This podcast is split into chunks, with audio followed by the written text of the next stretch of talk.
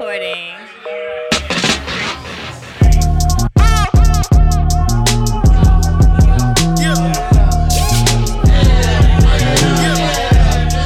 Yeah, glad you guys are here.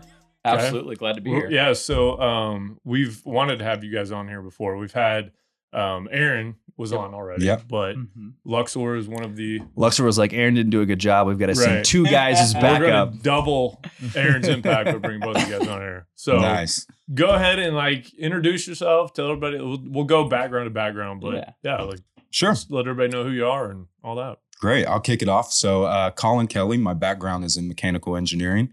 Studied uh, right here in the great state of Texas at the University of Houston. So, um, straight out of school, it was uh, 2016. So, oil and gas was way down. So, I Way down. decided Yeah, I decided to go to uh, the tech route and uh, ended up doing telecommunications uh, infrastructure. So, designing fiber optic networks to data centers, cell towers, residential, commercial, these kinds of things. So, I did that for about eight years. Started off as a design engineer, worked my way through the ranks, project management, kind of did a little bit of it all there. And uh, 2017, early 2017, fell down the Bitcoin rabbit hole and um, started plugging some S9s in my garage. And uh, I, was, I go, okay, this is what I want to be doing. How, how do I get here? You know? Mhm. So I really just started immersing myself in the Bitcoin community, rubbing elbows, going to the meetups, the conferences, these kinds of things, and just learning. You know, that's what uh, this space is about education. And I mean, to really get a good grasp on Bitcoin, you need to study it for a couple years. And that's what it took for me. So, uh, flash forward to about 2020, 2021, I decided, okay, I know uh, I got involved with some small time consulting stuff pleb projects, helping buddies plug in miners in their warehouses, garages, sheds, these kind of things. I go, okay, there's some opportunity here for me. How do I uh, get in here? So I spun up my own company called Bluebonnet Data. And uh, through Bluebonnet, you know, Texas, got to represent. so um, through Bluebonnet, I was able to um, really build a, a personal brand for myself. And I got involved with the ASIC markets, and I, I realized there's some great opportunity here people don't know how to get these machines you know to the to the states in a safe manner they need somebody they can trust and that can handle the, these chinese vendors and everything so i saw the opportunity there and i just went full force you know solo broker role i was out there wheeling and dealing trying to put together deals and uh, after a while i got some small stuff done and pitched some big guys and got my name out there and after a while uh, Luxor came along and said, "Hey, man, we like what you're doing. Why don't you come over here and do it with the big boys?" So, so yeah, um, uh, coming up on five months now at Luxor. Second day on the job, they said, "Hey, Colin, I wasn't even done with my onboarding stuff. They said, "Hey, Colin, we need you to jump on a plane and fly to Tennessee and unplug 1,900 miners for inspection." so I said, "Okay, let's do it." And uh, ever since then, it's it's been uh, a grind, man, and just an amazing um, experience so far. I mean, since the first of the year, we've uh, I've personally sold over eleven million dollars of ASIC hardware. So this year. Wow. this year, What? yeah, that's, That's right. awesome. A lot of volume. Yeah, That's good to know that So- even in this market, like we're still moving. And that's what and that's what I think. You you know you hear about the Bitcoin the Bitcoin bear market Mhm. and everything going down, but when you look at the hardware side and and from my desk and that point of view, the guys with the capital that were ready uh, saw all these machines come into the secondary Mhm. market. You know, all these big guys started filing Chapter 11, liquidating assets, these kinds of things. Well, the experienced miners with the cash roll and the rack space, guess what they were doing? Buying up those machines as Mhm. fast as they could. We saw enormous amounts of capital rolling in when Bitcoin was 16K Mhm. you know, and bouncing around in there. So it's really promising. Um, looking from the hardware side, absolutely, things are picking back up. Mhm. Fresh capital is moving back into the space. So That's It- like it's- it's basically awesome. buying production in oil and gas at bottom of the market. Mhm. Right, you're buying ASICs, which are your World War II, but Yep. you're essentially buying that production with it. So Matt, what's your background? Yeah. So speaking of oil and gas, I have a pretty Mhm. decent history there. Uh, so I graduated from LSU, uh, next door LSU, right? Uh, son of Louisiana. probably. I love be. LSU, man. I love LSU. The best football games in college football. Yeah, I don't. place you got I don't know. There's I- much competition. People will say there is, but I love it. if if I'm you've like an not honorary LSU guy. if you've not been to a tailgate at LSU, Mhm. like don't try to compare. That's where my brother met his girlfriend. Is it? Yeah. At a tailgate? Man. Yeah, at a tailgate at a LSU game, That's a love story right and there. brought her back to Houston. She's been here ever since. so, That's yeah. awesome. So yeah, like speaking of like every, every Yeah. Friday, like since I became a professional, I try to wear some form of purple every Friday. So I like it. Yeah. I like it. You just you went up even further notch in my book. exactly, that's what I go for. Keep up in the game. Uh, so yeah, LSU mechanical engineering as well. Um, I jumped into oil and gas in 2012, uh, working for FMC now Technip FMC, right? So uh, subsea oil and gas, working on well control, pipeline, manifold riser controls. That's where I got some early exposure to like networking and uh, technology and stuff like that from the professional side. And uh, worked there for four years. Got to travel the world, so that was really cool. I got to go to uh, Equatorial Guinea, South Africa, Ghana, Scotland, Newfoundland, Halifax, and uh, Nova Scotia. So like I got to see Mhm. stuff that like Wow. at, at 25 years old, like Yeah. just ridiculously fortunate, blessed to to have had that opportunity. So Super cool. Yeah. that was a really cool experience. And then the uh, the downturn of 2016 came along pretty heavily, and uh, I found myself not on a project. And when you're not billable in that space, there's not a long, not a lot of long, uh, rope to give. So uh, found myself looking for a new gig, and I wandered through another another opportunity for a little while working at a gasket manufacturer here in Houston and uh, learned a little bit about like continuous improvement and lean manufacturing stuff like that. And then I found my way to a Flex Steel Pipeline. Um, they were, or they are, they actually recently just got acquired, but they're a really big uh, pipeline company upstream. But they're, the novelty there is they have uh, polyethylene HDPE pipe. It's wrapped in steel and then it's wrapped in polyethylene again. So you can do really long runs, like thousands of feet of four inch up to eight inch, two, four, two, three, four, six, and eight is what they offered. Um, but you can go up to 3000 psi. So upstream, it's it's a very suitable product. It's plastic, so it doesn't have the corrosion issues that steel pipeline has, and you don't have to weld it every 40 feet, 20 Mhm. feet or whatever. So you can you can bring a well online, provided all the other infrastructure is there. You can bring a well online a heck of a lot quicker using this rather than traditional construction methods.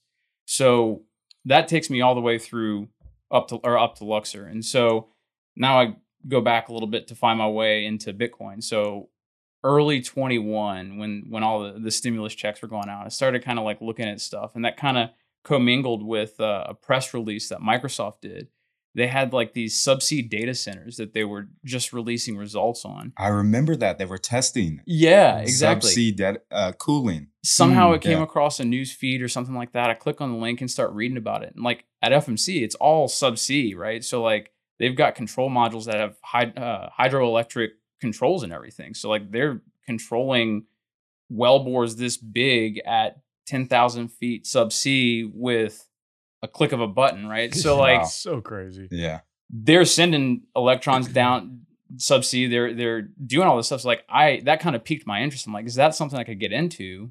Because what they were show, saying is like basically when you're at depth subsea, the ambient temperature is like 40 degrees Fahrenheit, just every, all the time. Always. Yeah. So like cooling is not a problem. And then um, to send electronics down there, you have to have them in like an oxygen free environment. So like nitrogen, and some of them actually just submerge everything in a dielectric. That also increases longevity. So you get they they were talking, I think like 40% extension on longevity of their data centers down there. It's like, that's really fascinating. I started looking at that and I was like, what could you do with that? I was like, could you do like defense stuff? You want like a, a server that no one knows about? Let's go put it under the freaking ocean. Like, Yeah. So I looked at that and like, okay, well that's defense, but how else could you monetize this? Like, if your only market is is defense servers, okay, that that's interesting. Limits you a little bit. Yeah, so I started looking at, well, could you like mine Bitcoin down there? Because I'd I'd only scratched the surface, right? Like I heard about it when I was in college, but like I was a mechanical engineer. Like I was nerding out about other stuff. I didn't really care about finance or anything like that. Like I'd heard about it, like that's interesting. And then like six years later, so I, I told the wife, like, hey, you should like put a thousand dollars into Bitcoin. This was like 2015. And she's like, Mhm. okay. And then she forgot or she, like she was risk averse and didn't really want to do it. So that sent me down the rabbit hole uh, as far as like i investigating Bitcoin, understanding mining and some of the concepts there. I'm like, what is SHA-256? Oh, it's an algorithm that encrypts and yeah.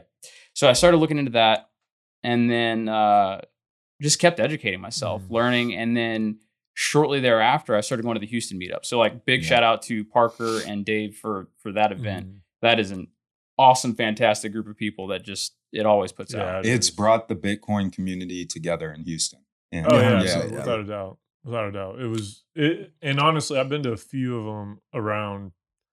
I won't say around the country. I've been out to Tennessee and uh, up Oklahoma, and I've seen. You know, the I haven't been to the Midland one yet. I'm going in April, but uh, the Houston one is as good as anything out there. Honestly, maybe even better than all of Well, it's because we have all the energy guys too. right, and we have right. fajitas by Landry's. Yeah, Come on. man, Yeah. you are bomb. can't beat that. They so. really are solid. And That's where bar- we met. First Yeah, time, right? absolutely. Like you, Mario, Griffin, Giddy, like all the guys who've been on the podcast Mm-hmm. Yeah. and stuff. But like, it's just an awesome community, and like everyone's super friendly, welcoming. So like, I just started doing that, and like, I remember my first my first uh, meetup was the the October. I know it was October because it was uh, the World Series, Mm. and they had to move the the event so that people would actually show up. And I showed up the night before, actually, if I remember correctly. So, uh, yeah, just kept educating myself. Went down the the altcoin. I'll be polite here. The altcoin route for a little bit. Everybody does. Yeah. I, I No we, we need to be honest about it. You Yeah. know what I mean? Everybody goes down that path at some point. I did too. It's like that time in college, you just want to experiment a little Yeah. bit. You know? well, when Yeah, you don't know, everything out, you know? when you don't know what you don't know, you know, Yeah. like Yeah. You, you, got to get burnt eventually. Yeah, like, yeah. So like I, I did well. Like I, I paid attention to some like market schematics from like the ni- early 1900s that were like, hey, this is accumulation, this is distribution. If you follow these things and you see these patterns, like it's going down from here, it's going up from there. So like I actually did pretty well in, in November of 21, catching the top there. Not, I mean, like I, I wasn't confident enough to like just go all in and like Yeah. short, but like I, I did pretty well for 21. Um, and then I was like, I really want to get into this space because the mechanical engineer in me is like always looking at like mechanical systems, power generation, and stuff like that.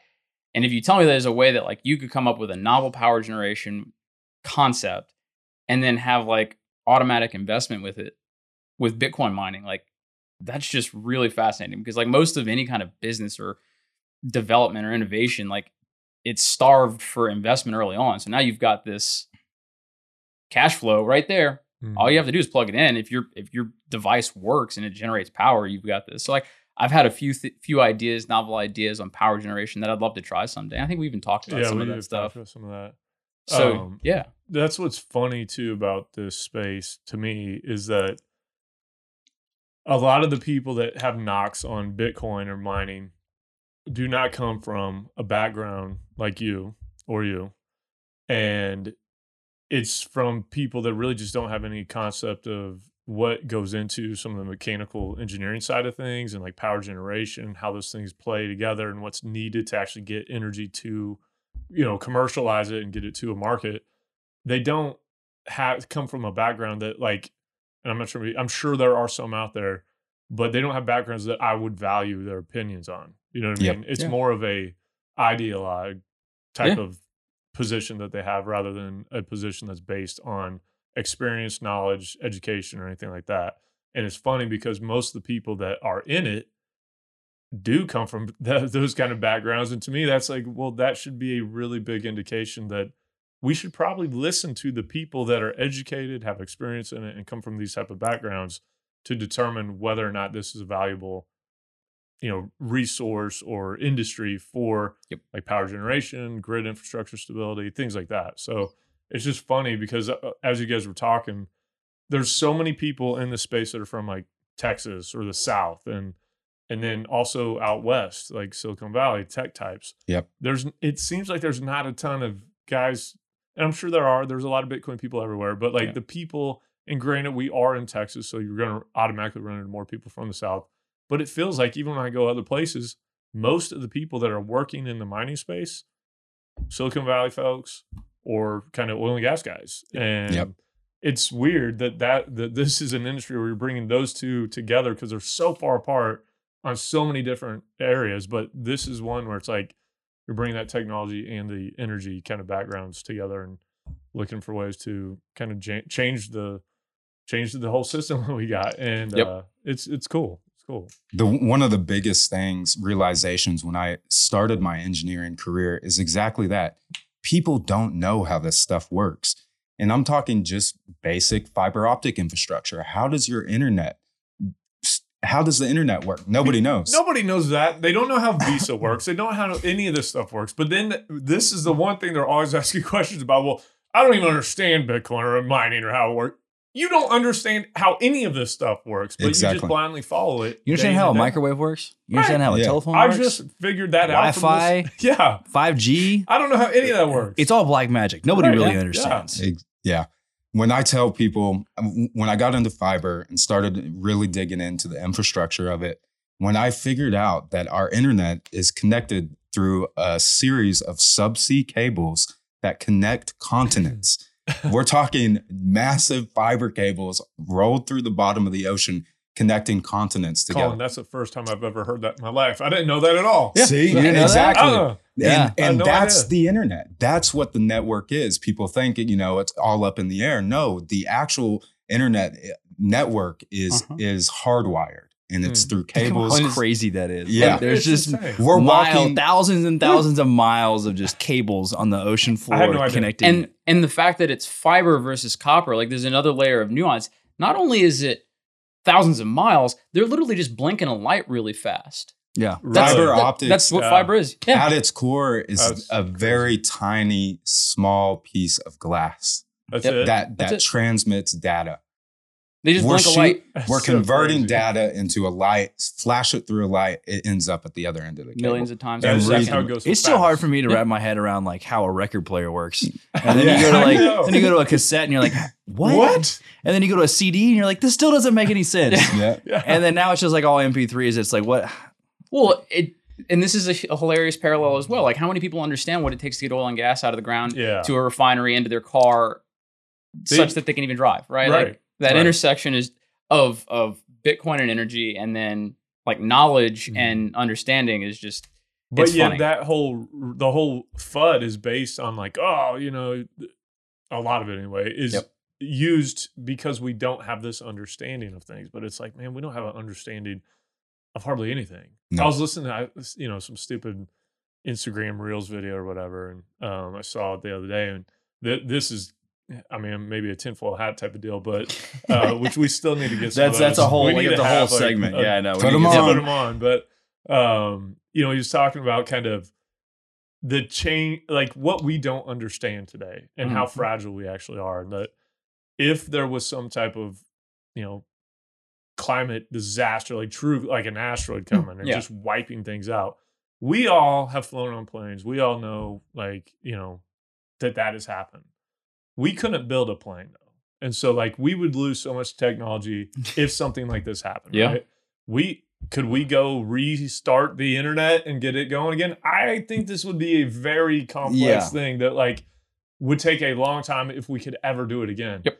And he was talking about like by the fifth generation, it would all be myths. Yep. You know what I mean? It would all be a myth. And Yeah. like, oh, we would tell people our kids about it, and then they tell their kids about it. But like by that fifth generation, like, yeah, our crazy freaking grandpa talking about, yeah you know, they to- were flying around in these planes and oh, okay. made know. of metal right, made of metal. In that doesn't make any sense. And but that is that is like kind of how I think of like all this stuff. It's like it's a remarkable where we're at, but man, it's we don't understand anything. And but yet that fact is what's used to kind of hold up what Bitcoin is and Bitcoin mining and Mhm. the That's a really good point. Yeah. Maybe we need to inscribe all this wisdom I know where he's onto onto the blockchain through ordinals. Hot topic so that way Well, it will be cool. passed down for generations for eternity. That's actually funny that you brought that up. I I've We still have, we still haven't talked about ordinals on right, the show. right. Oh right, man, yeah, we'll get yeah. into it. All right, good. Because I've wondered. Oh, did I need to move that? My bad.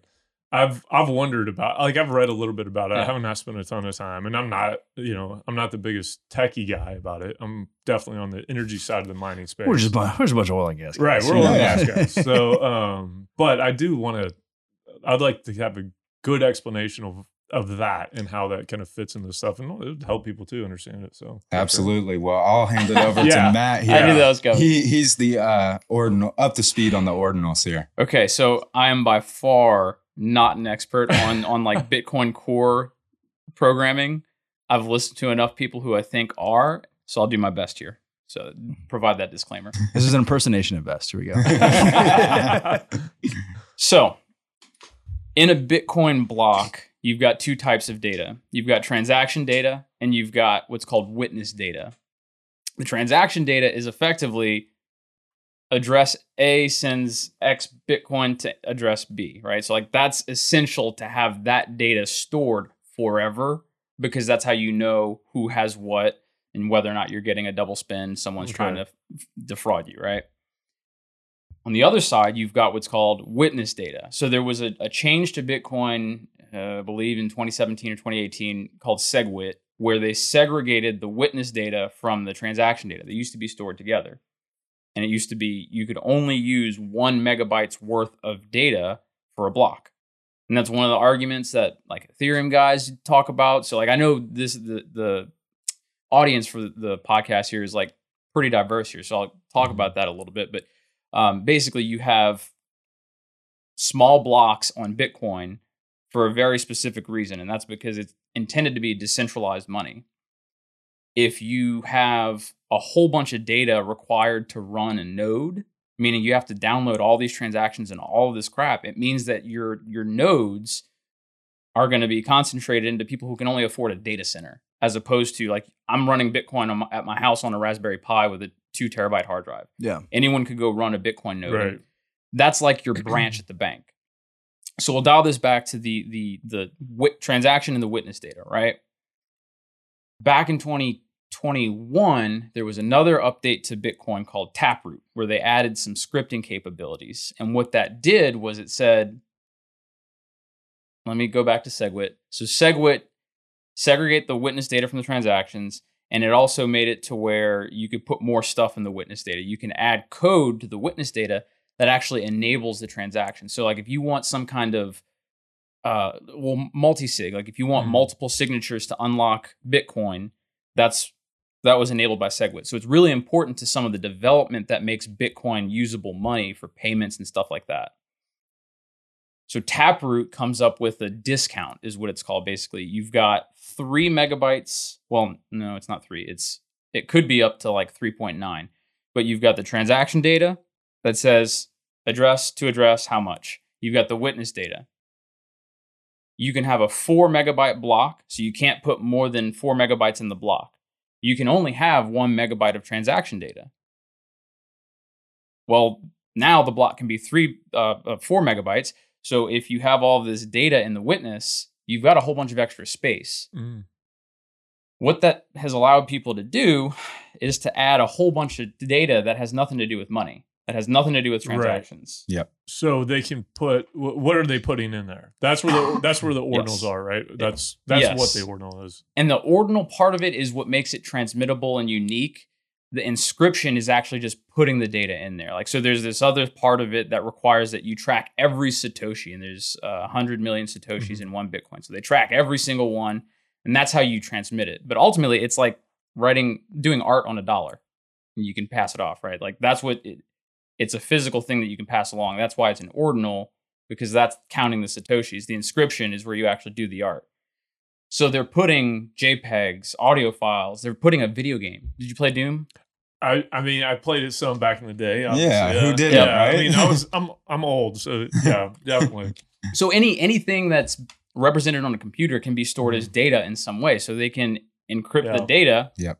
And they shove it into the block. Now, So what are they using it for mostly now? Like what what what are most people putting in there? Just obscure nothings or the anything of value from an information standpoint? Like so there's some interesting use cases, but most of it is the NFT crowd. Mhm. Like Yep. they're Ethereum people who have come over and they're running a full Bitcoin node now because, because they they can, can, they're basically- like, oh, this is novel. Bitcoin needed this. They needed Mm. Like I heard someone literally say Bitcoin needed ordinals. I'm like, Hmm. Like in a like no joke. So like I was like, I don't know about that. But Right. either way, there's people flocking to Bitcoin to do this because of the NFT craze. Right. I, I think that's So they're, probably cr- they're semantics. really. creating NFTs as ordinals. Well, they're sending them, right? They're Or basically sending sending, them. them. So it's a non-fungible token, meaning there's this one, it can't be used interchangeably. Once you've put this data with this Satoshi, that Mhm. Satoshi now has that inscription associated with it, right? So like again, think of it as like if someone does a draws the Mona Lisa on a, a dollar and yeah. hands it, that dollar is no longer ever going to look like another dollar, so it's non-fungible. Um, so it can fetch a different price. Um, so yeah, they're putting JPEGs, they're putting all kinds of weird files on the blockchain in the block. basically though because you can't ever like it's it's identifiable then right? Yes. it's it's a one of a kind at that point. So that's the nft aspect of Yep. it. Um but i guess i'm trying to think the ethereum crowd say that they're using it now and they're like oh it needed this. It's probably good for adoption standpoint from bitcoin because it like removes a lot of the argument about like well ethereum you can do this and you use do that. yeah yeah. I'm like Yeah. what's the use case? Like well you can use all this you can use it for all the stupid shit you want to So You I've, what I I've mean? heard that it makes. Okay, so help me fill in this gap here. Yep. So I now I now I have a little bit better understanding. And I still kind of feel retarded on the subject, but no i, I do too don't worry It's easy. but from what I've heard, it, it is also not easy man no, no, What are you it's, no, it's easy to feel that Oh, way on this yeah, subject yeah. because it's like Now I've I'm heard- trying I've heard that feel more it can potentially make mining more profitable. Help Yeah, me, help yeah, me yeah. fill in the gaps here. yeah. So yeah I- Miners love it. great question too Yeah, i don't understand that So here we go. Okay, right. so Here's a um, rabbit hole. for every yeah what, anytime you want to post a transaction in Bitcoin, you you associate a fee with it, right? Mhm. like most wallets take care of it for you. They monitor the current. It's called the mempool. Are you familiar with mempool? yes Okay. yeah Mempool is a place on servers is distributed that if you want to post a transaction to the Bitcoin blockchain, you put your authorized transaction in the mempool. So it's just a, a list of Okay. transactions that are waiting to be confirmed in the blockchain. Gotcha. You associate a fee with it. Most wallets monitor the mempool to see what are the what's the current market fee rate. like the gas rate right? Yeah. Exactly. Mm. So what this does is when you have more transactions because you've got people who want to put an inscription in it, like you actually have to post it, okay you increase a huge influx of transactions into the mempool. Well, if you put the lowest Satoshi value uh, fee, you're not going to get touched. You might not get touched for a day. I, I think I heard very recently the mempool cleared out. Like it had gone that there was like multiple days worth of blocks of transactions in the Backed up, mempool. re- Mm. waiting. right Yeah. that, i did see that so Yeah. that okay that makes sense why So when there's a much lower transactions right. mempools, there's no queue anymore. Yeah. so miners are getting paid off transactions transaction fees as Yes. well. Getting paid off gas. right Yeah. right Yeah, yeah. It's it's it's part of the incentive to Bitcoin because every it's two hundred ten thousand blocks, which generally equates to about four years. Um, every four years, the block there's two parts of the block reward. There's the fees that people pay to use the network, and then there's the the subsidy, the block or the the, The block coins- reward, yeah, the block Coinbase. That's the the big one for yeah. Which is how new Bitcoin is being issued through the network, Yep. right? It's how Bitcoin's being distributed is through the block rewards that the miners are buying. So any of that Bitcoin that comes from those block rewards is gifted straight from the Bitcoin network, fresh, virgin coin is what they call it. Mm. yeah. Yeah. So Mm. that gets cut in half. yeah. Ooh. Likes that one. Uh, so that that block reward is going to get cut in half in 2024 ish. Um, so ultimately, the idea is that the fees are going to be the sustenance for miners. It's going to be the Right. financial incentive for miners in 5, 10, 20 years because the block reward. So like right now, it's 6.25 Bitcoin every block. In 24, it's 3.125. After that, is I don't feel like doing the math One point further. Yeah. and Yeah. that's where everybody's kind of like, well, you need price appreciation. You do, but you also need. Well, eventually, you're gonna. That's the only thing you'll have.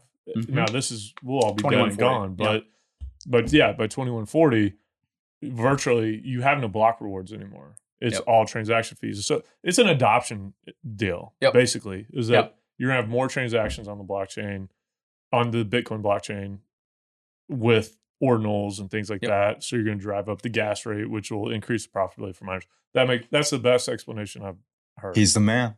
Good that's, job. That's Brad. why we got him here. Yes. I knew there was a reason. Yeah. Yeah.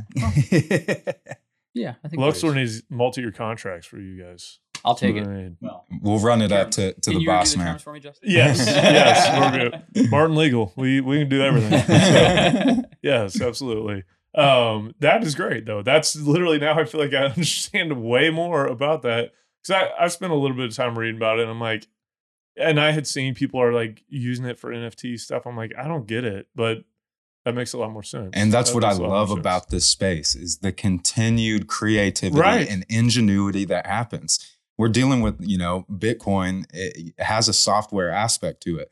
A co- uh, people need to maintain the Mhm. software, you know, so Yeah. you get cool things that come out of it like yeah, this. because a lot of the knock on Bitcoin too, from like the uh, developer side, sometimes um, that I hear anyway, is like, oh, you know, it's not a great technology. There's so much better technology out there than you know. There's better, better It's blockchains. slow, and all- Yeah, yeah. it's slow. But I think what like the average person doesn't understand is that there's developers around the world that work on the Bitcoin kind of protocol or blockchain or however you want to describe it daily. And Yep. they're coming up with new, like lightning and all the different ways that Mhm. They continue to build on it. And it that's the beauty of it is that it is decentralized. And that's Yep. not only good for Bitcoin from a like a monetary value standpoint, because you don't have anybody going in and being able to control, but it also allows the freedom for some of the smartest people and developers around the world to do what they want on here and come up with protocols and and new things that are going to benefit it. And if it's good, then everybody's going to start using it that way. And so I, I think it's it's like an ingenuity type of I mean haven. It's, Yep. it's Oh, yeah. incredible It for, is. for people to want to come. And we're in. still so early. Oh man. man, so so Yeah. freaking early. Going back to the internet, I didn't know this till very long ago. I think the first email, like, do you know when the first email was sent? the almost the entire idea of the internet was almost completely abandoned because people did not like the idea. Back then, they were called personal computer, Yeah. personal computers. Meaning, for me, you put your personal data on there.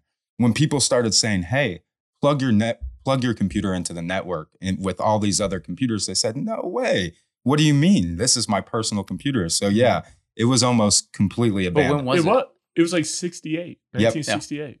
I figured it was 70s, but Right. believe right. it. And I think the mouse was even around like in the early 60s. And it, it- like it took a long time for people to get accustomed to this new way of communicating. And like literally when I was in high school, I'm old. I mean, eh, like we were not really using computers a whole lot. Like we had Yeah. the internet, but like we didn't do It was still horse and buggy I back know, then. man. Honestly, our school did have a day where you ride a horse to school.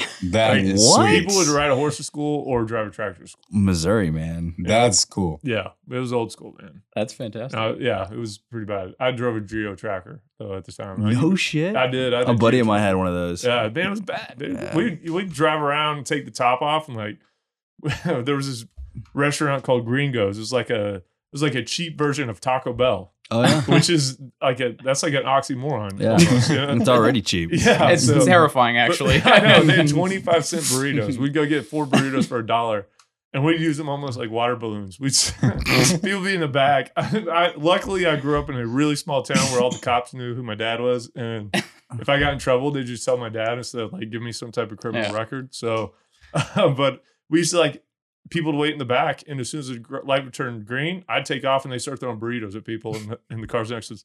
Bad idea. I don't recommend it. Too, Don't too do bad that. you Bad pulled a ideas. geo tracker for the cow pin thing with Bloomberg. I know. Skinny I- jeans and a geo tracker. That Dude, you'd been never live that down. I never would have lived that down. Never would have lived that down. That'd have been excellent, though. Yeah, it would have been. It would have been. I'll I'll settle for the uh, skinny jeans, even though they weren't. But yeah, Yeah. Sorry, They weren't exactly like JNCO jeans. They weren't. They weren't JNCO jeans, but they were not skinny jeans, Matt. Okay, Yeah. they were straight leg. They're just you know You just tapered, you know? yeah, tapered a little bit. yeah. When you're an athletic specimen like Justin. Yeah. Yeah, I mean, your calves do what they do, man. Yeah. Man, I got bird legs. So. I, I skip leg day all the time. So. My bad. All right, All we'll go back to it. But um, but yeah. So you mentioned earlier about the sales, and they're still eleven million dollars this year. Is most of that from the auction site? And I would like you guys talk It- about kind of what the platforms that Luxor offers. But Um, is most of that new sales or is that used machines? Because there are already a shit ton of machines coming to market right now. You're right. Um, actually, most of that revenue generated was through new machine sales. Really? Yeah. So um, Luxor really has done a great job as positioning themselves um, as somebody that interacts in the secondary market. All the institutional players see that and recognize that. So they've co- started coming to us and say, "Hey guys, I've got 1,600 machines. I need to liquidate next week. Luxor, do your thing." So that's exactly what we do. We step into that process. We evaluate the machines. In this case, maybe used machines we go through a due diligence process where we're checking out hash reports, efficiency, power consumption, all the things you need to know that the ASIC is running operationally. You guys are Kelley Blue Book in this thing. Huh? exactly, There you go. exactly. That's it, man. Y'all, y'all kids don't know about Kelley Blue Book. That was the that was the Bible back in the day when you Yeah, well, Oh yeah. And so once we have that information, we feel comfortable with the machines. We'll take it to our our buyers, our clients, and uh, Luxor has a vast universe of, of buyers, and that's what uh, sets us apart. So we're able to take these um, machines onto the secondary market in a very professional manner and get them sold. Um, this kind of segues into exactly what the new platform, our RFQ platform, is doing. It stands for Request for Quote, and uh, basically, it's it's an online marketplace that we've opened up to any public buyers that has our verified vendors on the other side of it. So, Justin, Mr. Miner, I need 10 S19J Pros, 100 terahash. You can go on to the RFQ, post you're willing to buy, your want to buy there. I need 10 J Pros, 100 t- t- terahash. And then all of our vendors will come in there and compete for that business. They'll place, here's my offer. I can fill your order. This is where they're shipping from. Here's the condition and the warranty. And right there, you're able to interact um, directly with the vendor. And What kind of response time is there on? Is this like live, like chat, or is this? it's live, man. Is it? So I like- mean, we've seen it i- as soon as somebody posts posts a, a want to buy on there. We've seen vendors come in. Sometimes it does take a little bit of time. Is this more like a is it like a forum? Or does it look like a marketplace? it's a is this? marketplace Okay. online. Yeah, rfq.luxor.tech, and it, it's an online marketplace. Exactly that. And um, so that's the that's it benefits both the buyer is is making sure that they're getting a competitive price because you'll see multiple vendors compi- competing for that business. So it, it uh, provides that mechanism of price discovery. That's what you want in this business. Everybody wants the the, the good deal. On So is it going to like an auction or is it like is it silent? Like how how are how are they? You got three people who are interested in fifteen hundred miners. How does this process go? Sure. So, like I said, uh, you can post two different kinds of, of options on the RFQ. So, you can post a want to buy or a want to sell. So, if you're wanting to buy, you post what you what machines you want, and then that it has an expiration date, and the buyer actually gets to pick that three, five, or seven days. I want my post up there for three days. I'm trying to close it quick, you know. Mhm. So that that tells the vendors that hey, you need to get in here and start responding. So that that uh, opening date and expiration date is all di- displayed there on the marketplace, and so those vendors will step in and they know they have a certain amount of time to get their offers in. Um, same thing on the willing to sell side. So when uh, when I want to, I have miners new in the box that I have here in the U.S. Um, I want to sell them. I'll post it up there and I'll leave it up for seven days. This gives the opportunity for buyers to come in and say, wow, this looks like a good batch. Here's my offer. And are the offers public so everybody see them? Yes. Okay. So uh, the, there's, uh, you have, uh, you're anonymous on the platform. Like it's not going to tell you XYZ vendor is filling your order, right? Or the buyer or anything. So that does, uh, it drives the competitiveness there. Mhm. Okay. That is, do they get a like alert the potential vendors? that they get like an alert? Oh, yeah. So everybody, live basis. When they- Everybody that we've onboarded, um, Mhm. so we have an RFQ email system that will uh, alert you, hey, a new buyer has posted a want, a want to buy. Yeah. Let's go check it out. We also have a really cool Telegram chat that um, as soon as anything's posted or closed, um, it'll pop up on the Telegram Mhm. alert. Do they have to pay for the service? The vendors, or how is what's the relationship work? Like how? How do you guys make money? Yeah, how do, you get, how do you guys monetize it? Yeah. right.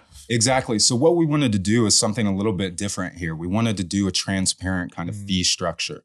And that's what we've done, different than uh, traditional brokering deals where it's like the markups vary from deal to deal. Here we, you know, we have a threshold and we have a tier fee structure.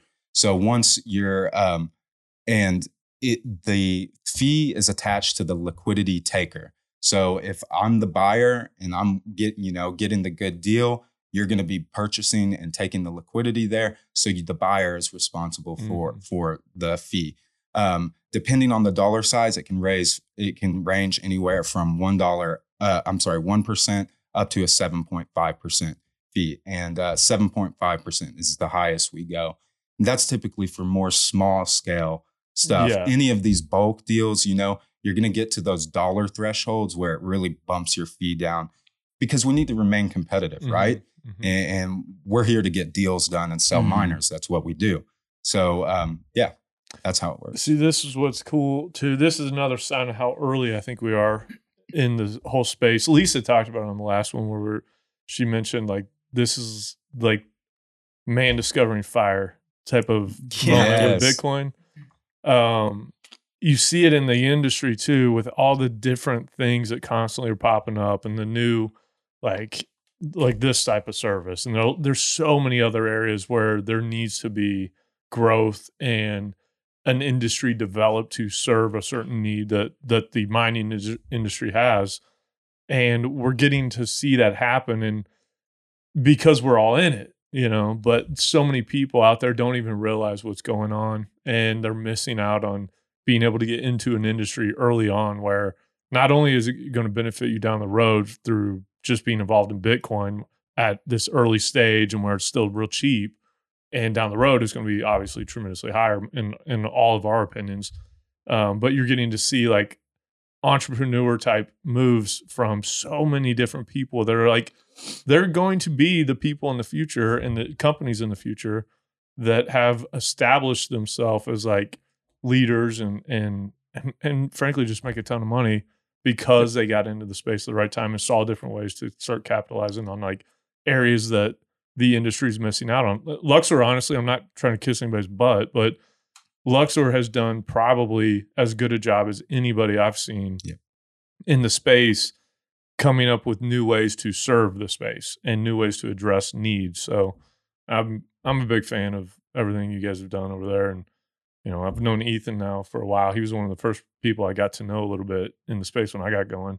So um yeah, I got I got nothing but good things to say about You guys aren't owned by anybody, right? Not Mm. oh no, we have. I mean, we have investors. They and looked stuff. real, Yeah, yeah, They but- looked but, really like, there's nervous when you no- asked well- there. I just see them look at each other. Yeah, yeah. what- uh, what, what There's no like FTX behind the scene that like No, owns you guys. Is hell what I'm no, saying. Okay, no. I thought SBF drove you over here. I- I saw him. I saw him in the car. Yeah. Yeah. he found a way to get his ankle bracelet off. Yeah. yeah. Yeah, it's really great. And, and I, I've been extremely inspired since I started at Luxor working with these guys. Product after product, they're pushing this stuff out. They know where um, to service this industry. And that's what you see with the, the RFQ platform. Excuse me. People have been buying and selling ASICs over Telegram since oh, yeah. since Bitcoin mining started. Since the beginning of time. Yeah. So, So and remember- people are getting scammed Yeah. Yeah. and robbed, and it's it's terrible. It's so sketchy. so we with the RFQ, that's what this provides. You know, both parties are facing Luxor as and Luxor is your central counterparty. You get the brand name, you get us, the real people. We make sure that your deal's going to go smoothly. We make sure your miners are going to show up when they're going to show up. You know, It's like a safety Yep. type of deal. and that's too, what you yeah. need in this industry. I yeah, mean, rep- because reputableness. I, honestly, Exactly. big time from talking with a lot of oil and gas companies over the last like three years about mining and trying to get them into it. That is the biggest area, especially when you start talking about larger, larger scale groups that are like, you know, talking about some real dollars and they've got to take it to their investment committee and they've got to go to the board and show them what they're wanting to do. And it's like, yeah, I'm buying it from this group in China or, you know, some random little group that like there's Yeah. no counter, and their contracts are terrible, and they they look horrible, and Yep. it's like, oh man, I got to wire you all the half the money up front, and We're sending in Bitcoin. hope that yeah, this is USD, it's really sketchy sounding. It is. to a group that is a traditional type of you know institution, and they don't want to do it. So like having groups like you guys, and I know Foundry's your mm. competitor, but like you guys, Foundry, big guys that you can look at and say, okay, that provides a, a level of security for me to make my investment. They have some counterparty risk mitigation, Yep. and um, that just gives them a level of comfort that they don't normally have. So it's, it- it's that's a big deal. It's a really big deal. SOC 2 compliant on, the, on the pool side. Not Yeah. not everything is under that umbrella, but definitely Mhm. SOC 2 compliant. So you guys, so you ha- you have the pool. Yep. You've got this RFQ platform on the on the ASIC side. What what other parts of the business is there for Luxor? I'm gonna throw uh, the derivatives team a bone here because that's one of the more novel Oh, ones yeah. that's new. Um, derivatives, right? So like, if you want to hash power, you can get a contract. If you want to hash Bitcoin, you can get a contract. Up until October, it was really hard to try and. Am I saying hash? You I'm did. trying to Hedge, say hedge. hedge, hedge. hedge. I got hash on the brain. It's okay. Well, I was hash like, am I rate. retarded? Do I know what he's talking about or not? What's If he you want to, talking ha- about? well, you What's he can talking hash about? all those Yeah. words. I mean, if you want to hedge those things, you can get a contract, right? yeah. Yep. But one of the things that you couldn't hedge was the compute power or the hash rate. So what we introduced in October was hash rate derivatives. It's a non-deliverable forward contract, meaning that you don't actually have to deliver hash rate to participate in this exchange. But if, let's say, you're a hosting provider or you're bringing a, a facility online and you've got debts to pay at a certain point, like your terms start at this time, you can engage in a contract for up one, two, or three months. And you say, based on this hash price, meaning the amount of dollars that you would receive for a certain amount of hash rate, right, which is the compute power that the miners generate. For that, you get a certain amount of fixed income. So you get it for that term, and we do an auction every month. Um, we just wrapped up, I believe. Yeah, we just wrapped up because So it's just like a once a, once a month auction yep, currently. and so we can we can work with you on uh, terms. So there's all kinds of interesting elements there. We just released our uh, Bitcoin denominated derivatives.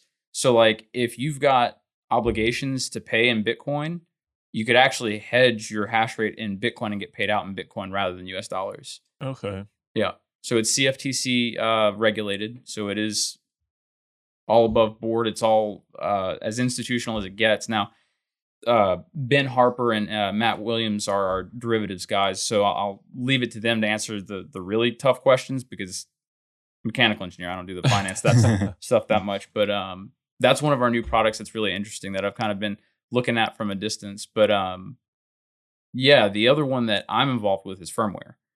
Um, that's a market that's been developing for the past three years, four years. I mean, like obviously there's firmware on every miner out there, every machine. And just to explain it, like every miner, every ASIC is actually just like a little Linux computer with very specific peripherals. I don't know if anyone when did you take your last computer class in elementary school oh or whatever? gosh, not elementary school. That's like high That's school. fair. Okay. Jeez.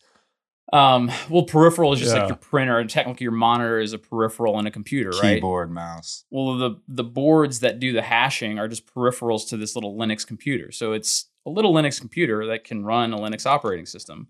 Well, we develop an aftermarket firmware now that gives you more control and ultimately better performance out of your machines because what I've learned very quickly, and that's why I, I joined the, the, the company around the same time that Colin did, is it's like you look at an ASIC, oh, that's a 100 terahash machine. It's like, that's a 100 terahash machine if it's, let's say, uh, 60 degrees outside and there's no sand blowing through your filters in your Yeah. in your uh, intake. And there's a lot of things that factor into that, right?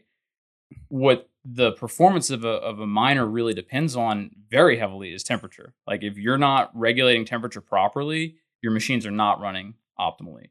So like I was kicking around different ideas with my dad, like how do I come up with the analogy? But it's basically like if you imagine you have a sports car with like a terrible computer system in it, like it's not going to drive very well. It's not tuned well. right. Yeah. So what our firmware allows you to do is to tune it to your your use case.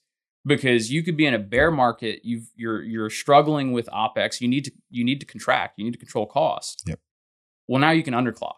So like you're not chewing up as much power, your OPEX is down. You might be able to squeeze through the bear market. Mhm. You guys know as well as anyone in the oil space, cost control is everything Yeah, when you're in the Yeah. downturn. Now imagine in 2024, I, I've got an awesome callback here. 2024, we talked about the halving, right? That means that your revenue literally just gets cut in half one day, Overnight. overnight. That's it. That's bad. If your tough. cost control isn't on point, you're going to get crushed. It's Right. just going to like you, you have no choice. Who's making decline curves for oil for for Bitcoin mining? it's I mean it is tough. Um but you you do have to, you know, you try to build it into your model. It's a tough way to do it. Is though. anybody doing is anybody doing that on on essentially the forecasting Oh side? yeah, yeah, Yeah? no, they do it. Okay. And what we did on ours was, you know, we built in a uh, difficulty increase, and I think we had a like 1.25, 1.5 percent every uh, adjustment period, uh, so Mhm. every two weeks. And then at the halving, you literally just cut it in half, and it Yeah. sucks. It's ugly. Oh, it's ugly. All, all the oil and gas guys out there know, like. know what we're talking about. But like, it, if you're running an oil and gas company, you have a reservoir. it's a depleting asset. Uh, over time, particularly with horizontal wells, the drop off from your initial production to where you're going to end one year, two year, three years out is massive. Um, for old school vertical wells, it's much less of a drop off. But you have to be able to predict your production, aka your revenue. And it's constantly just kind of like going down, and then you have to extrapolate that out across all of your assets, so you can kind of predict and figure out are you drilling or are you buying more stuff and so it's really very very similar to what we're talking about here except Yeah. it's just much more of a an instant just chop in Mhm. half the adding into it because like i feel like the difficulty rate adjustments are your decline curve right so you got uh, Yep. adjustment upwards every two weeks so that is automatically bringing your production down Down. Yeah. at least the revenue you, gen- you generate from the same amount of production comes down um, then when you throw in the halving it's just like it'd be as if your well decline is normal and then you have literally some type of mechanical event in your well bore that drops your production to half and then you continue a decline curve it sucks it's Yep. it's a most most extreme version of a decline decline curve in oil and gas Yep. Like the worst the worst situation you can imagine and it never goes back up Nope. you know what I mean? so Nope. it's tough yeah. And so I'll- that's where the hedging comes into place Yeah, too, oh yeah, Yeah. if you don't hedge, you, I mean that's something that's really interesting to. Just, I'm I'm curious to see how we handle it when we Right. get closer, is to see how hedging works there. I'm, I'm too. I'm very curious to see how that works. How do you how do you plan for that? That's a fantastic question that that I would throw over to Matt and to Ben because like I honestly Well, don't know. Matt and Ben, you guys got to come on. Yeah. Better be ready. That's a big question. We all want to know. Yeah.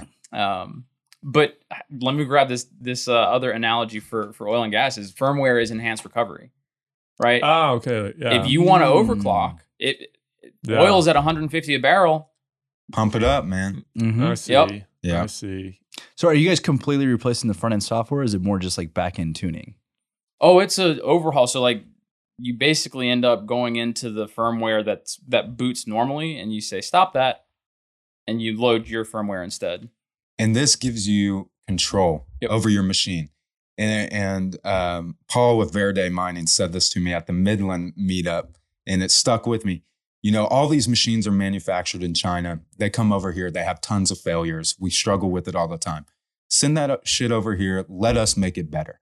We put our firmware on it. We can, you know, make, give you full control over your machine. This isn't some sketchy software that these guys wrote over there and we don't know what's doing because we have had these issues in the past with Bitmain and these large name guys having backdoor soft uh, softwares in their firmware.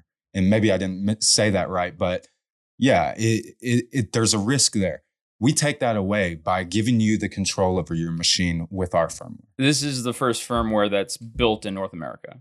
Like the other aftermarket options are not built here. Czech Republic or Russia, Right. pick one.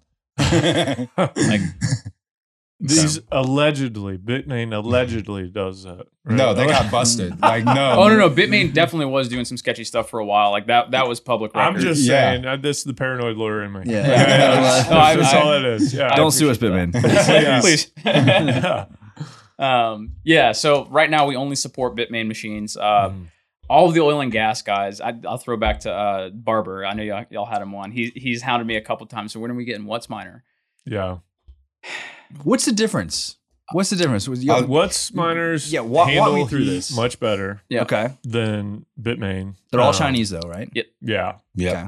In fact, I think there's a lot of overlap between ultimately the people who. What? Who? f- Okay, let's let's go through like what are like the top three manufacturers of ASICs in the world? I'll defer to you as Sure. the brokerage guy. So um, Bitmain i- Okay. Yeah. is the number one. Okay. Right behind them, you have MicroBT, which makes the WhatsMiner Yep. models. Okay. Below that, you have Canaan, Okay. um, which is much smaller. Um, they've always kind of been the trailing third, but they're really trying to crack into the retail market and Central America. One, because their machines are a lot cheaper, but there's uh, high rates of failure with those. So, a little bit of background story and lore of these companies is Bitmain, uh, you know, they've always had the ASIC market cornered.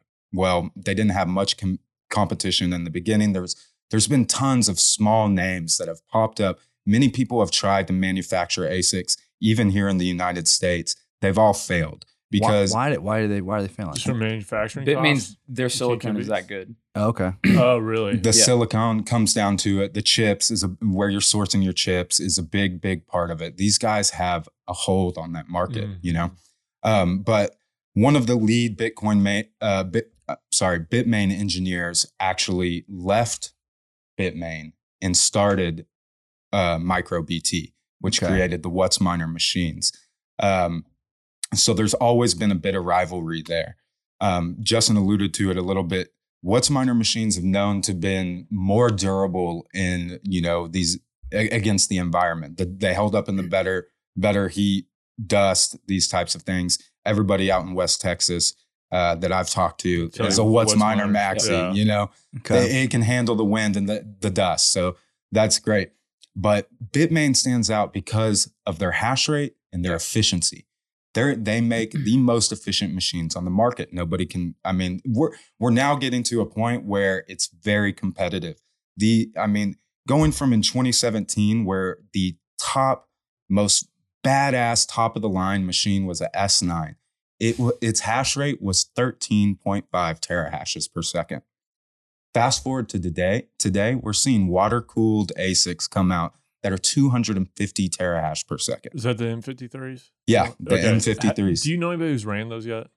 uh, not personally. Okay. Um, I've seen some. I, I'm Legend dying, legend has it they exist. Yeah, Yeah, I'm, yeah, I'm oh, yeah. dying to get my Yeah. hands on some, on some. Man. I like want I would, to talk to somebody who's ran them, like because Yep. Yep. they sound incredible, and I think they're 26 joules. yeah, something 26 Like- joules per terahash, and they come in a traditional server rack setting. Right. So you can take traditional data center equipment, load up your What's miners in there, have your uh, your heat exchanger and your cooling system on the back end of that, and boom, you got a, a you know several hundred petahash of hashing power in a small, A tiny small space. spot. And It's that- game changer if it's legit. Like I, I just I don't know anybody yet. It You is know what I mean? You can, can theoretically decrease your footprint at the same efficiency. That's Yeah. another huge thing. So the size of these operations, we don't need big 40 con- foot Mhm. containers anymore. No, you can do this in a small data, uh, you know, server rack is what it Mhm. looks like.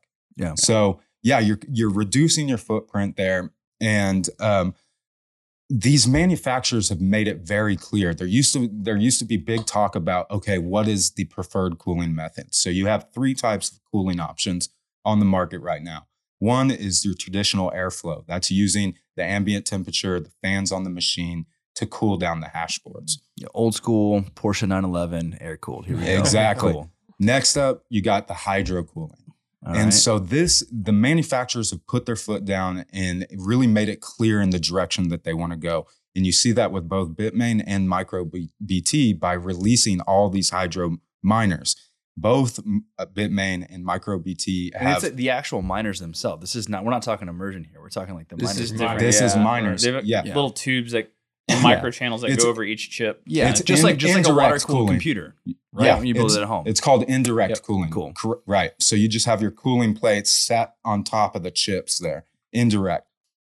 And then, so th- now these guys have made it clear which route they're going. So I think hydro cooling is really, you know, going to take off. too. There's, there's all the immersion head guys are going to hate me for this, but that's, It's a reality, I think. Yeah. I, I've heard I've heard something to the contrary recently. I've heard someone suggest that basically the, the hydro cooling is just a, a, a cyclic uh, marketing ploy by the miners, basically. to Mm. Because like every time there's a new batch of people getting into Bitcoin mining, like, oh look at this hydro cooled, and but like sustainably, like the amount of leak, like as a mechanical engineer, the amount of leak points on a on a machine that's got tubes and stuff like Right. that, like I wouldn't touch that with a ten foot pole so the personally. first S19s that came out that were hydros, I heard that was the biggest issue was that people are changing hoses like Mm-hmm. on a one megawatt, they were averaging like 25 a week, yeah, Wow. which is ridiculous, right? that's not serviceable. No, that's not. Um, but I heard those new M53s. This is going back. This is like a legend. This is all Yeah. the legend Yeah. of the M53 now. Like they they are not having nearly the same problems, and the amount of water that they're using is almost like it's Okay. very minuscule. I'd love literally to see it. taking distilled, like going by gallons of water, distilled water at the grocery store, and you can go fill up, you know, a shit ton of these machines, and you're not having to change water. hardly It's at just all. straight up water. Not you're not having to put in like radiator fluid. water, dude. It- it's cool. probably like an antimicrobial or something you Yeah, have to add it to keep from like growth and stuff. Mm, but- Exactly. It's not like water from your tap. It's you know. They, And are these like closed loops individually, or does it all tap into a larger system? Say you're running a thousand of these things, like it, or it do taps you, in. Like you have one big system that runs all of them. like each one would have its own routing, and then there's Yeah. a system that's probably handling your. cycling. Like it. filtration of the yeah, water and your heat exchange. yeah, yeah. Exactly. So yeah, those are and that and then you have immersion mining cooling, right? Yeah. These are the three, and that's a direct trip cooling where you actually submerge the entire ASIC in the the mineral oil or dielectric fluid is what it really is. Yeah. So um, it's really interesting to see what's going to happen with these three methods. You talk to the OG guys, and they're like, "I'm great with air cooling. I don't need this," you know. But when you talk about getting up to these super high efficiencies and high hash rates, like 250 terahash for one machine, you almost have to have these secondary cooling Yeah. systems to keep up with that heat because it's just so much computing power. Also, when you look at post halving, like like I said, you have to manage. So if you can capitalize your cooling equipment now to be able to get more hash rate with less expense, now's now's the time to do it because Yeah. I think too, this is kind of off topic, but not really, because I've wondered about this lately. The last bull market we saw, everybody was just trying to grab up new sites, right? You could have established miners, and but they want to go grab new sites and build out brand new projects and you know scale that way. Do you think that going forward, and this would actually kind of tie into like the secondary market for uh, ASICs, that we're going to see more of the groups that are like, look, I've I've got a great facility here that say I have you know 50 megawatts of capacity. Now I need to grow, just like I'm sorry, I bit my tongue right there, so it sounded weird when I talk, but um, I need to grow. The best way to grow in the past, at least what they thought, was going and grabbing a new site and expanding that way. I'm kind of wondering if the best use of your capital, because you do have short cycles in mining space, right? They're very short cycles, is to just continue to upgrade your own equipment and take advantage of getting rid of, you know, older equipment during certain time frames and just bringing in newer, higher hashing machines to stay at your existing facility, but increase your hash rate, not trying to increase your megawatts that you have necessarily. Does that make sense? You're Yeah. you're right on there, and we're seeing exactly that. you are okay. It's called, you know, system upgrades. Basically, Mhm. I've had M20s running for, since 2021, whatever, Mhm. and now these machines just aren't keeping up Yeah. with the hash rate that I need. So they'll come to us and say, "Hey, Colin, take these to the secondary market, liquidate them." And the funny thing is, there's a home for every miner, Right, man. right. It's nuts. M20s may not make sense for us, but you send them down to Central America Mhm. where power costs are two cent kilowatt hour, they make a lot of sense. So um, it- we're really seeing this migration of older generation machines heading down to Latin America, and uh, you know where electricity prices are a little higher here. These guys are selling off their old machines to get the new, biggest, latest model. I think it's a better use of capital. Yeah, I, I Yeah. just do. I'm like, you if you go buy a new site, you got to go. You got to put all the money into building the site out, infrastructure side, it, uh, more personnel. It's like, why don't we just use our growth to increase our hash rate and not just trying to go grab more power? and if you've already done the work to get that PPA, Right. if you've already got a relationship with your provider, especially when you look at some of the the flare gas stuff. I mean, that, that's some of the guys in West Texas are already doing that. They had S9s on the shelf because they were just doing a POC on a well. Is like they were giving Yeah. the gas away. So like, why would I go? So now they're pulling the S9s out and throwing in WhatsMiners. So like, Yep. it's absolutely a very fair strategy. I'm curious to see how it plays out because you'll. I mean, next time Bitcoin rips, people are going to go crazy. Oh, they're gonna go crazy. Oh, that, I, that's the thing is they have, everybody that I've talked to sometimes are like, "Oh, this is going to be the last bear market we have." And it's, no, it's not. It, it- this is always going to have bear markets. It's a commodity type of uh, product, and the prices go up and down in commodities. just Like and this. we're nature of the exposed to human nature, Right, Greed right. and fear People- cycles, yeah. my friend. Mhm. It- yeah, yeah. it's true. Yeah. So So walk me through. I got one more question. Um, I know we've already gone quite long on the, on the ASIC side. If somebody's buying, you know, uh, let's just say fifteen hundred ASICs. That's the example we keep using. Are they buying cash? Or are they financing? What are the options here? Um, so what are you seeing too? I'm kind of curious. Like, what are the trends? Um, Luxor, eh, actually, we only take 100% payment up front. Um, in some cases where we Is that fiat or Bitcoin or either one? um, fiat, you know, our, we're an American company, so US wire Yeah. works best for us. Um, but we do, I mean, especially transacting with vendors overseas, um, you do a lot of the transaction there with USDT, Yeah. just because it's easier to to to send and and get the deal done. So, but to to answer your question, everybody that that has been buying ASICs, maybe they have financing on their other side, but by the time they come to us, they they have the money ready to go and ready to pull the trigger. So, um, people learned a lot of lessons from taking out ASIC backed loans last year, Yeah. and I, I could see how that could go south really, really quickly. yeah, and financiers are not as willing to to Yeah. finance equipment now because of that reason. A lot of people got burned. I mean, uh, we did a six thousand unit auction of of miners in Norway where it was just that that case. They had financed these miners through an investment bank, um, exposed to variable power rates. Guess what? Power goes up. They can't pay their electricity bill anymore the bankers want their money back, so they tell them to to liquidate the machines. And uh, yeah, it, it's crazy, man. So I don't feel like we're gonna see. I, I know it exists, but I don't think we're gonna see a lot of ASIC backed financing going forward. though when you do see financing, that's actually a, excellent opportunity to plug the derivatives because like Mhm. you can see derivatives as part of like an insurance policy. Anyone Yep. who is willing to loan you capital for a, a purchase of ASICs, it would be really easy to imagine. Okay, part of the terms you have to have an insurance po- policy in the form of hash rate derivative. You have to guarantee that you're going to get income from these machines. Otherwise, we're not going to lend you the money. I missed the last question, but um, but yeah, Talking about. ASIC back financing, how it A lot of people got burned, doesn't that's- work. I could talk about that all day long too. that's another one that I think is probably uh, one of the areas that needs a, a biggest overhaul of anything, just because miners have to have money at a cost that is a lot more reasonable. Um, 18% interest on the, or you know, 15% interest on 18 month loans for something that fluctuates in value the way it does that's a It- hard money. it ain't gonna work. it's not going to work. It's not going to work. And especially when, you know, the, the groups that have been financing this stuff, they're realizing now that we are completely exposed. And Mhm. so the loan values that you're going to get based on the collateral you're putting up, it's going to go from, I mean, we were talking before, I think 40 to 60%, some people were doing. It's going to go down to like five to 10% during bull markets. I bet you, because you have to, you have to finance it as something that you're not like going to risk basically having collateral that does not even measure up to what you've loaned, right? Yep. And so I this is that's one of the areas that I think is Yeah. probably it, there needs to be an overhaul of some sort. Well, I got a hot take for you before we get out of here. Bitcoin price Q3 over 30K.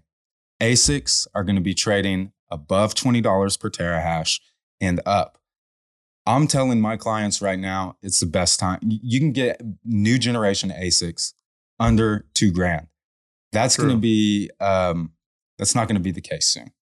So, I agree. I think this is obviously the best time I think we're going to have to buy hardware.